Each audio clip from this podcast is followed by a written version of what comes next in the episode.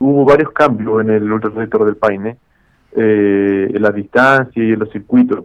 Eh, para esta nueva edición tendremos solamente como distancia más larga, van a ser 50 kilómetros, los cuales van a estar, eh, en el fondo, van, van, a ocupar parte de lo que es la, la, mítica, la clásica circuito de la W dentro del, Parque Nacional Torres del Paine.